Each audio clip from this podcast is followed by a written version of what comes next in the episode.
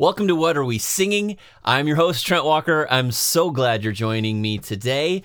Today, as I promised last week, we're going to do a song dive into the song King of Kings by Hillsong Worship. Now, um, I thought about this a little bit this week in the fact that I've been calling these song dives. Like, what I mean by that is we're really going to go after how this song can be useful in your church, how it can be um, beneficial to you uh, if you're leading the song as a worship leader, and what you can know about the Word of God in order to lead this song with conviction. If you're a believer and just need to know, like, what what is this song all about? What is it? What, what am I taking away from this? And then, lastly, but definitely not least, if you are a lead pastor or a senior pastor, this would be a song I would recommend you having in your church and for you to know why the people of God need to be singing this song too. So I wanted to kind of posture that because I got thinking that, man, maybe sometimes when people think of a song dive, they think, um, of like a song story. I'm, I'm not going to go and interview the writers of King of Kings and be like, well, what were you feeling during this verse? Like, what prompted you to say this thing? I'm not, I'm not going to do that. That's, that's not not what this is about. Anyways, uh, but I genuinely want to be able to present before you uh, helpful ways in which we can do this Christian faith better, in ways where we can grow together in our walk. And primarily, I'm looking across the landscape of the church today and saying, well, man, if, if the church is singing songs and they're singing these songs, then I want to help with that because I think I've got something to say. And usually that kind of prompts me in that direction to say, What are we singing?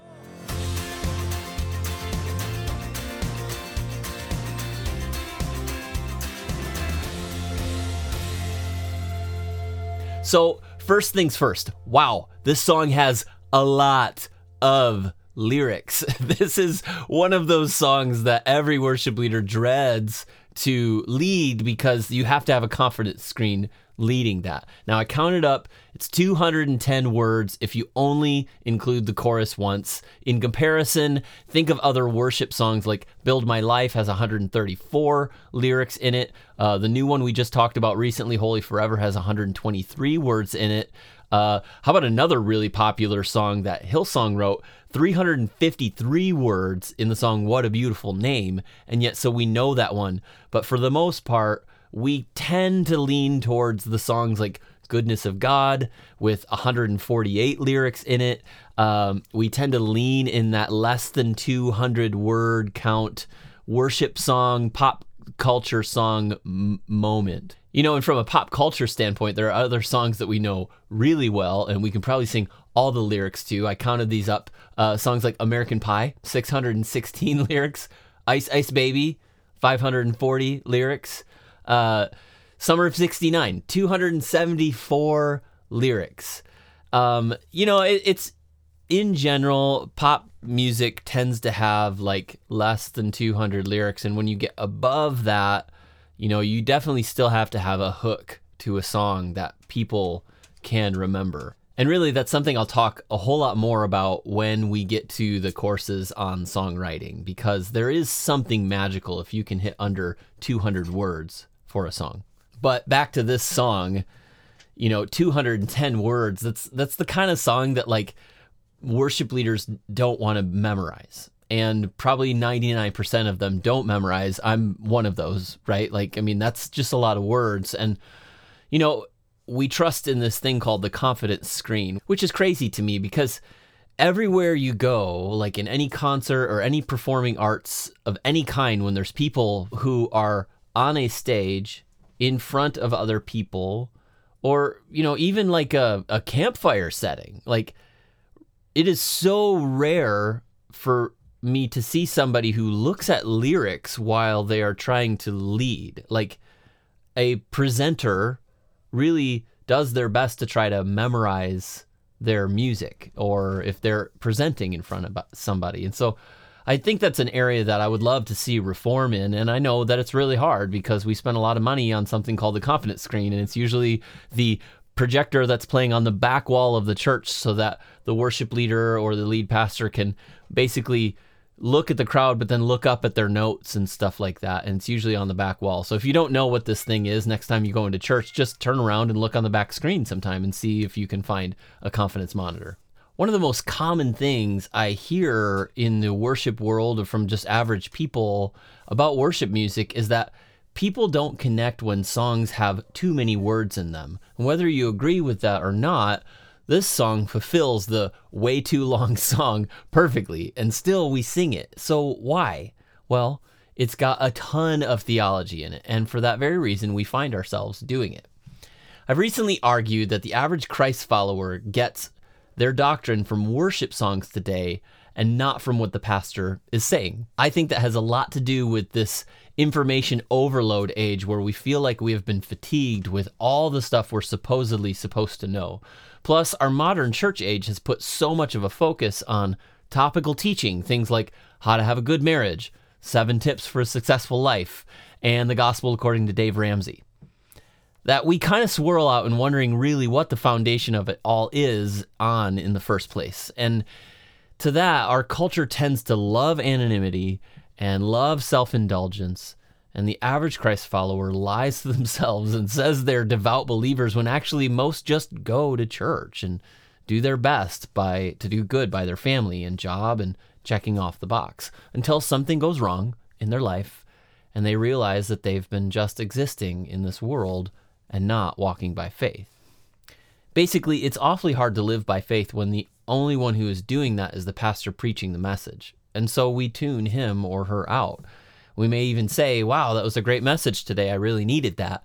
But then we go back to work or school and we're bombarded by the onslaught of the universe around us that says your religion is child's play in comparison to the complex realities we all have to live with.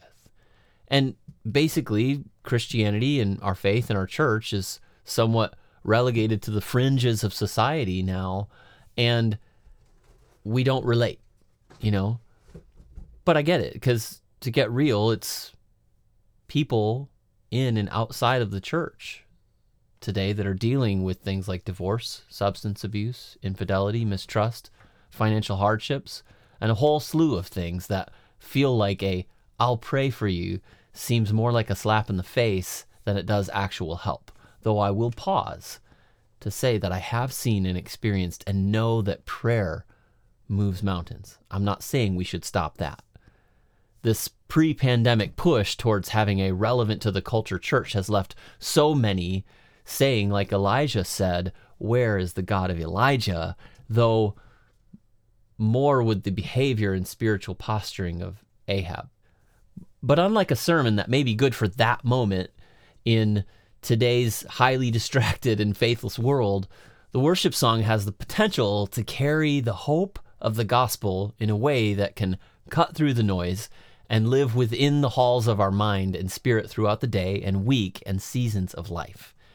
This is why I tend to not be critical or overly critical over modern worship songs, but rather speak out of a deep desire that our songs we're singing in church not be vanilla, but that they be full of the power of God, and that the songs that carry legacy last a little longer, those songs that they can last a little longer and be presented rather than the pop culture flash in the pan kind of push.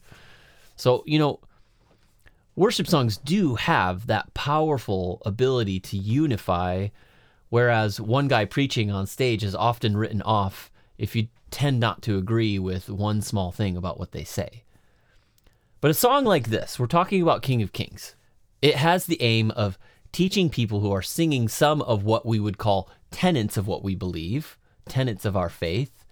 The song is like a brief history overview of what God did and is doing in the church. It's a reminder and a teacher of what we believe, which is so needed Maybe this is why we're okay with how wordy it is. It's like a creed, and the church practiced creeds as a form of worship for centuries. So, one of the main things I wanted to cover in this episode is a bit of the history on the Apostles' Creed, the early form of worship practice of reciting what the church's foundations stood on. I would argue that the majority of the Western Christian church today does not know the Apostles' Creed or the Nicene Creed. I mean, they may know about it and they may have quoted it at some point, but if you've grown up in a non denominational, contemporary, or relevant church, then you probably, like me, didn't know much about this. I found out last year that it was actually part of the early Pentecostal movement to reject any sort of creed.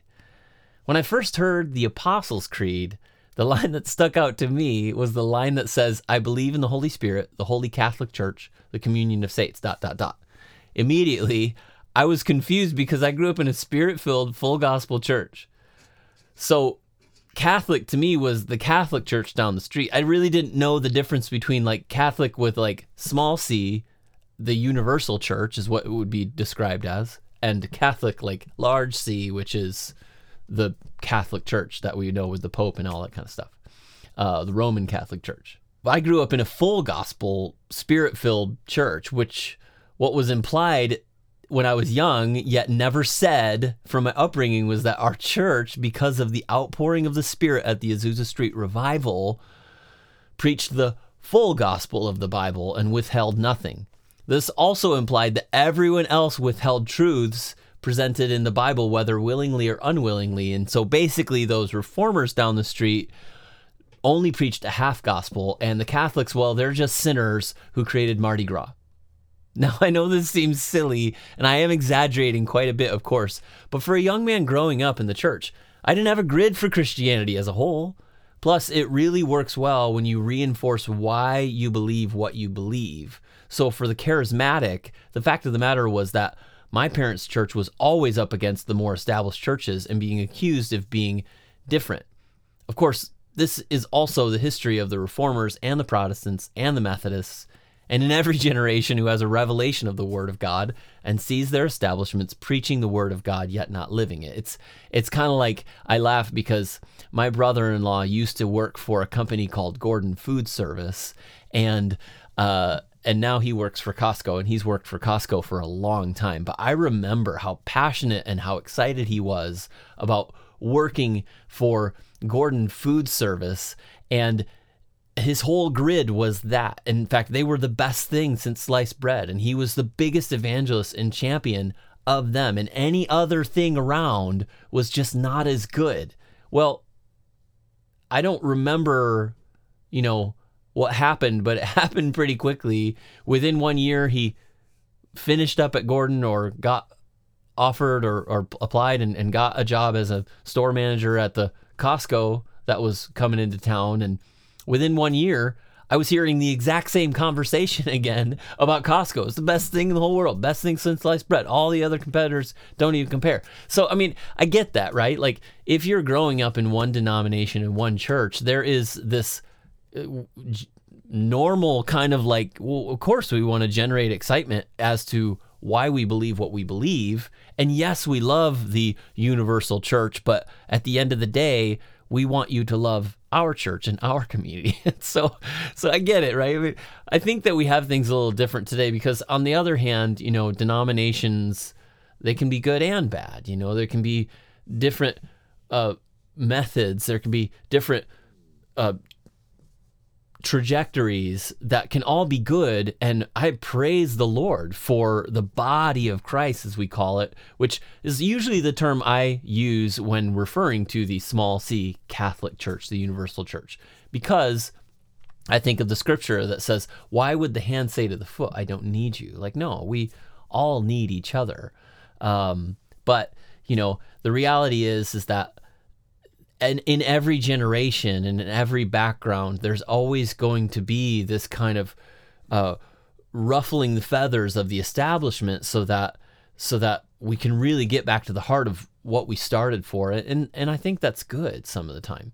I have heard recently that schisms that have been happening in the Christian churches today over their views on gender identity and same sex marriages are the largest schisms since the fall of the Byzantine Empire because I am on the side of like, man, you really shouldn't change the Bible.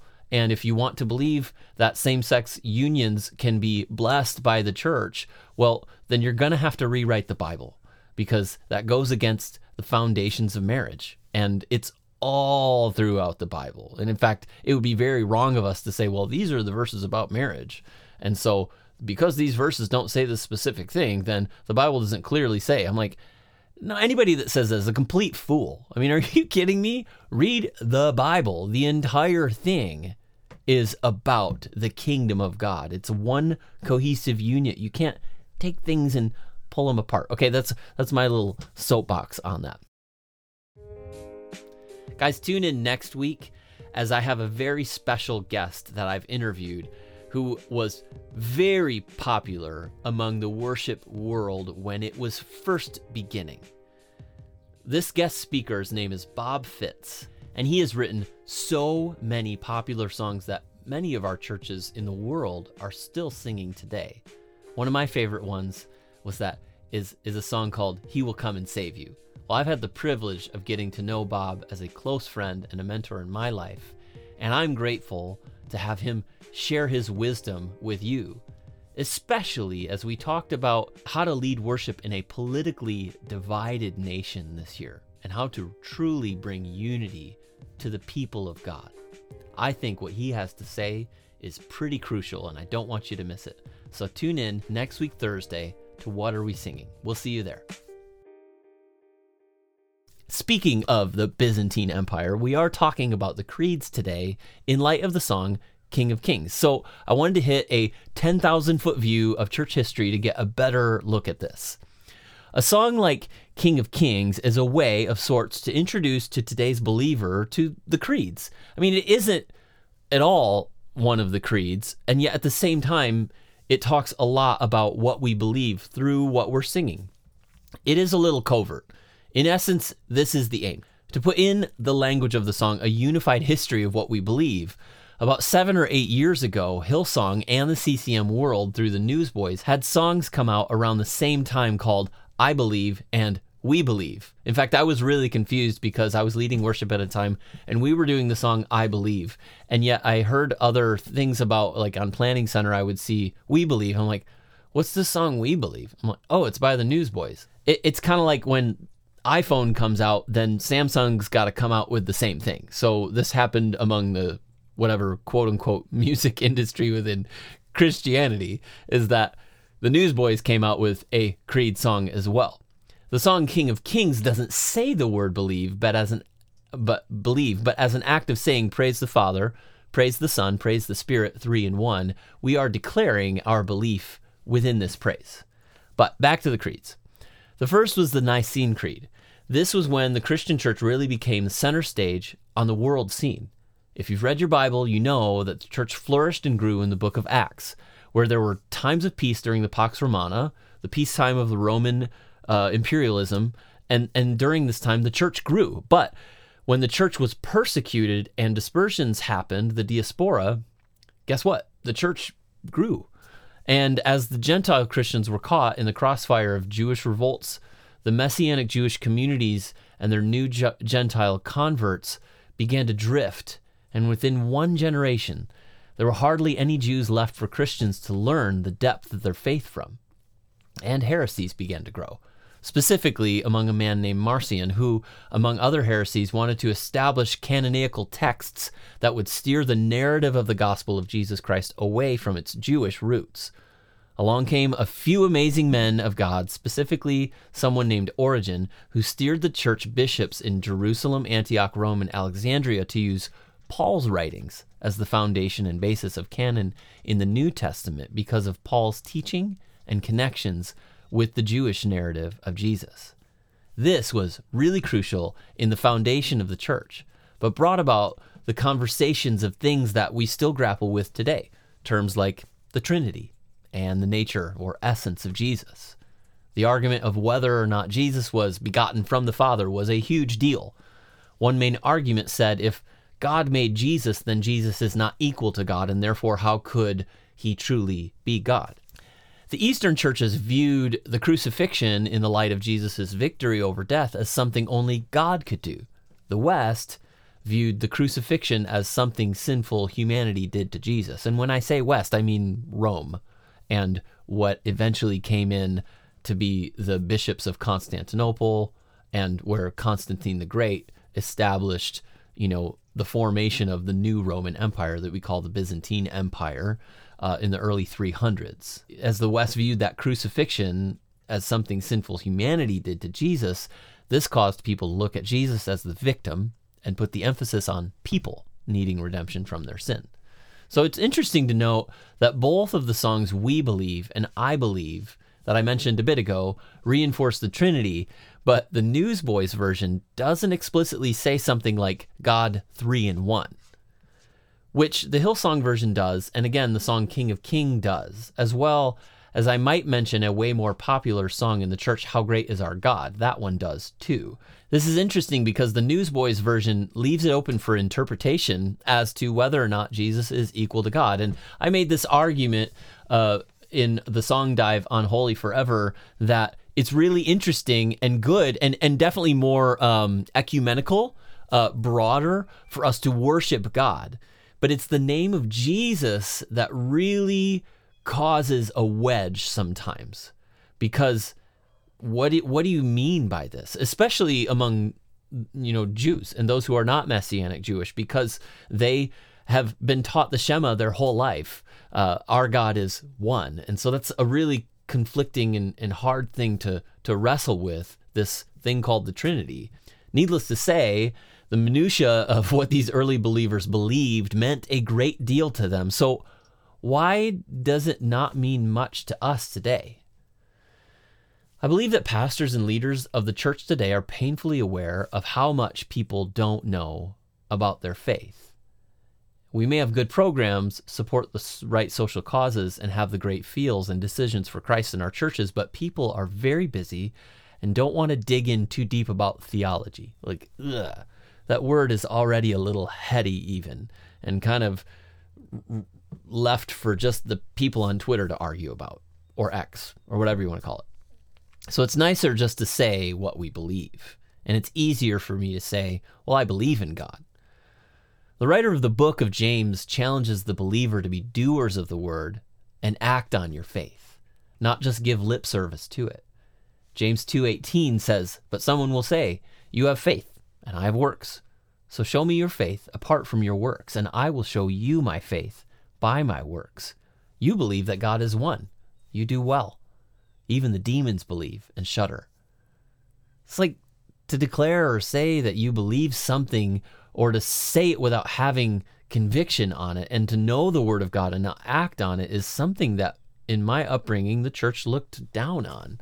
And the early Pentecostals of which I was grown up in that that tradition most likely veered away from the creeds because they didn't want to fall victim to the same things that Bonhoeffer, who was the famous theologian who was martyred uh, during World War II by the Nazi regime, he accused the German church of something, and, and not just the German church, but the church at large, of suffering from something called cheap grace.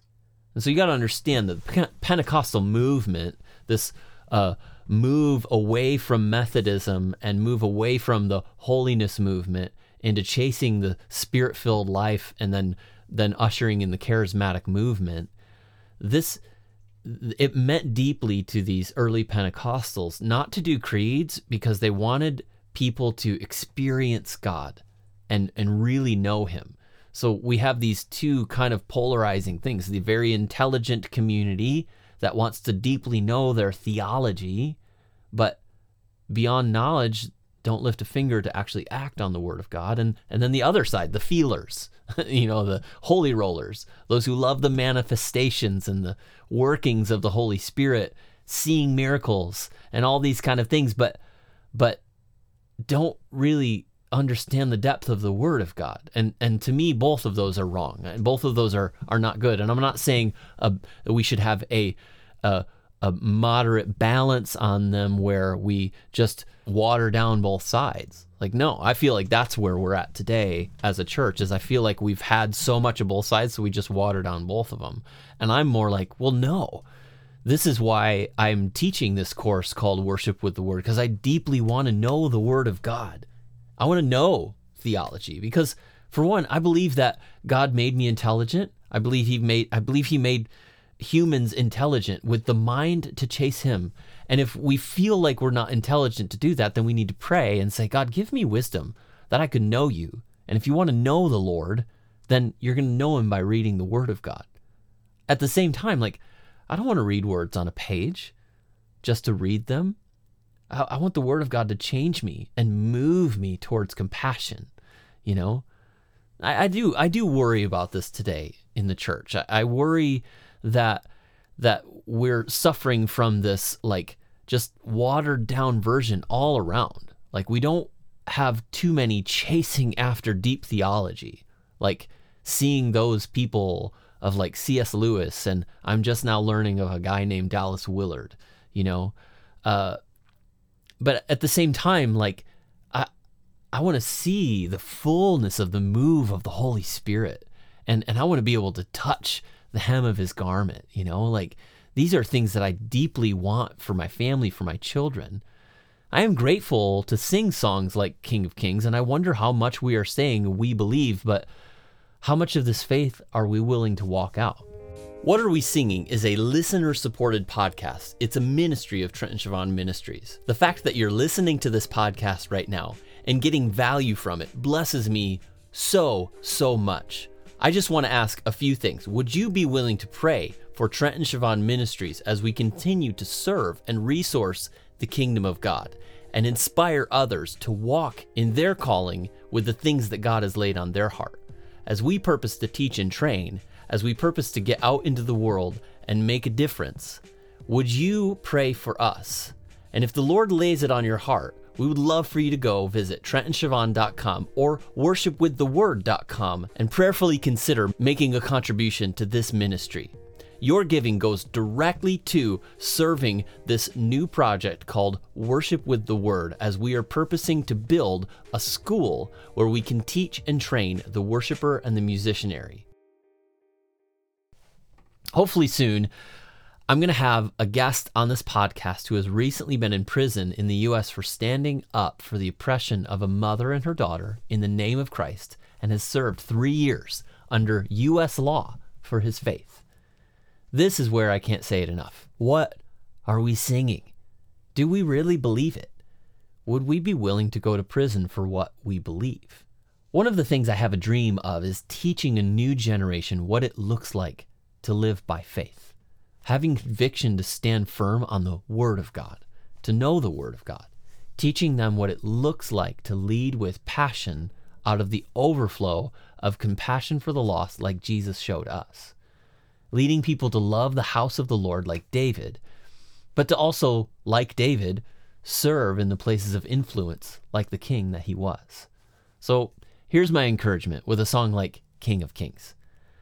I really got on my soapbox towards worship leaders last week when I share my opinions on forgettable worship songs about memorizing your lyrics. This song, well, guys, it's time. It's time to put the work in to memorize the lyrics. This will allow you to lead with conviction, to put yourself in the place where you're not just singing a song, but you are singing it as if you were someone being put into prison for your faith. It's not just right for us to go to church as if everything is normal today. Though I will say thanks to the Lord for the freedom that we still have in our country to worship the Lord freely in our churches. And I pray that stability remains because I want that stability for my children and grandchildren too if the Lord tarries. But I also know that there will be storms that come, and I, for one, know the rock on which I stand.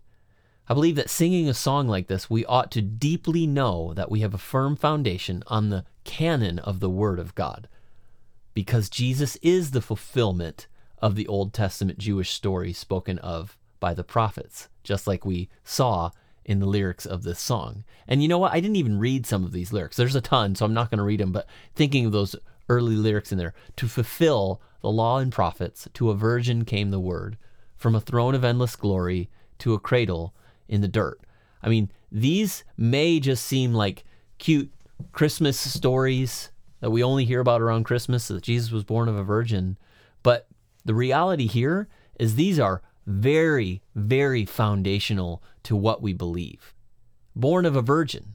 The seemingly small things are so crucial for us to know because they're the foundations of the bedrock that says the Bible is the infallible Word of God by which we get our truth and our morals and our ethics, the way we treat others and judge wrongdoing. Without these, where do we form our truth? Oh, that's right. The rest of society says it's inside of you, or that it's relevant, or I don't know, or I don't care. I'm just going to listen to today's news because that's truth. my gosh, today's trust in news is at an all time low. Shoot, even so many churches today have gone the way of Antichrist culture. A song like this ought to point us to the truth. And yes, that means that those who are kind of eh about whether or not the Bible is true are fooling themselves and are wrong. Gal, that feels so wrong to say because I just want everyone to get along. No, the confusion is from the enemy. Darkness is not light. The culture around us does not get to dictate what the Bible says. When we sing the words like, the gospel truth of old shall not kneel, do you realize your words are committing treason in some countries? Even in America, to stand in front of an abortion clinic and sing worship songs is a federal offense, and the thought that you might be able to save a life is offensive to people. So, where's our lens from when we're singing this song now? I've been living in the Shenandoah Valley in Virginia for the past six months, and what I've learned from some of the country boys out here is they'd say of this song, them are fighting words. I hope that I've encouraged you today to know what you believe, to dig into the Word of God and sing with conviction, to lead with conviction. And when someone approaches you about a song that has too many words in it, you'll know how to respond when they say, What are we singing?